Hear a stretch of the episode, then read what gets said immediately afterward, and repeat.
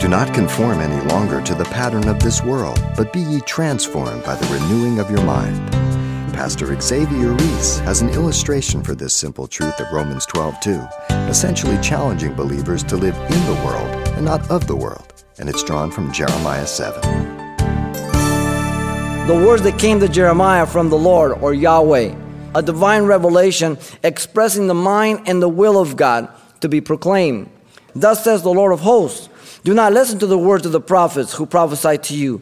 They make you worthless. They speak a vision of their own heart, not from the mouth of the Lord. They continually say to those who despise me, The Lord has said, You shall have peace.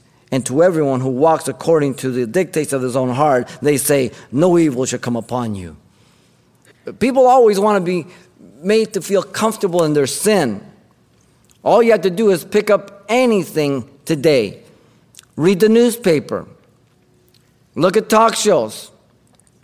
Everybody wants to be said to be a good person while they live an immoral and unethical life. We have come to the place where our nation is non judgmental because the nation is so corrupt. Remember Isaiah? They call evil good and good evil. Notice still in verse 3 that the God who is constantly at war with sin told the people to amend their ways, and they're doing. In other words, they were to repent from their ways that they were living and the sins that they were committing. Your ways implies your attitude, your perspective of life. Your doings means the sins you're committing. Because, see, your sins come from what you believe. Your manner of life comes what you believe. Jesus said it's not what goes in your mouth that defiles you, but it's what comes out of the heart. Whatever perspective you have towards God, the way you've shaped your God will be the way you live. If your God is shaped after the manner of Scripture, then your life is going to be lined up with Scripture.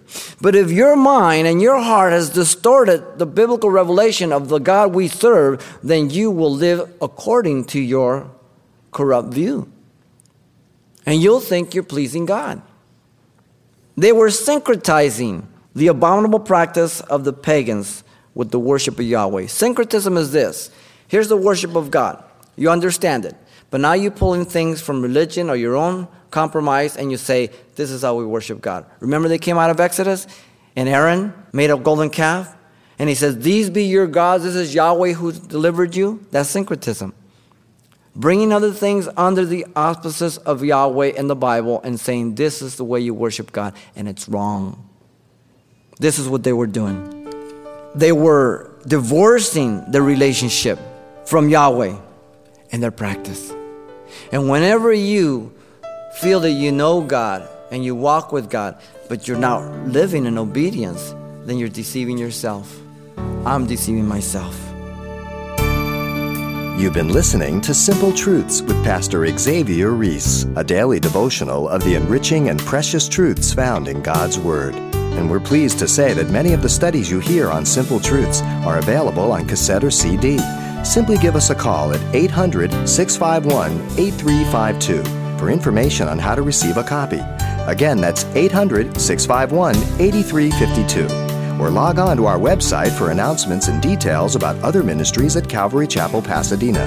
It's all at calvarychapelpasadena.com. And join us next time for more Simple Truths.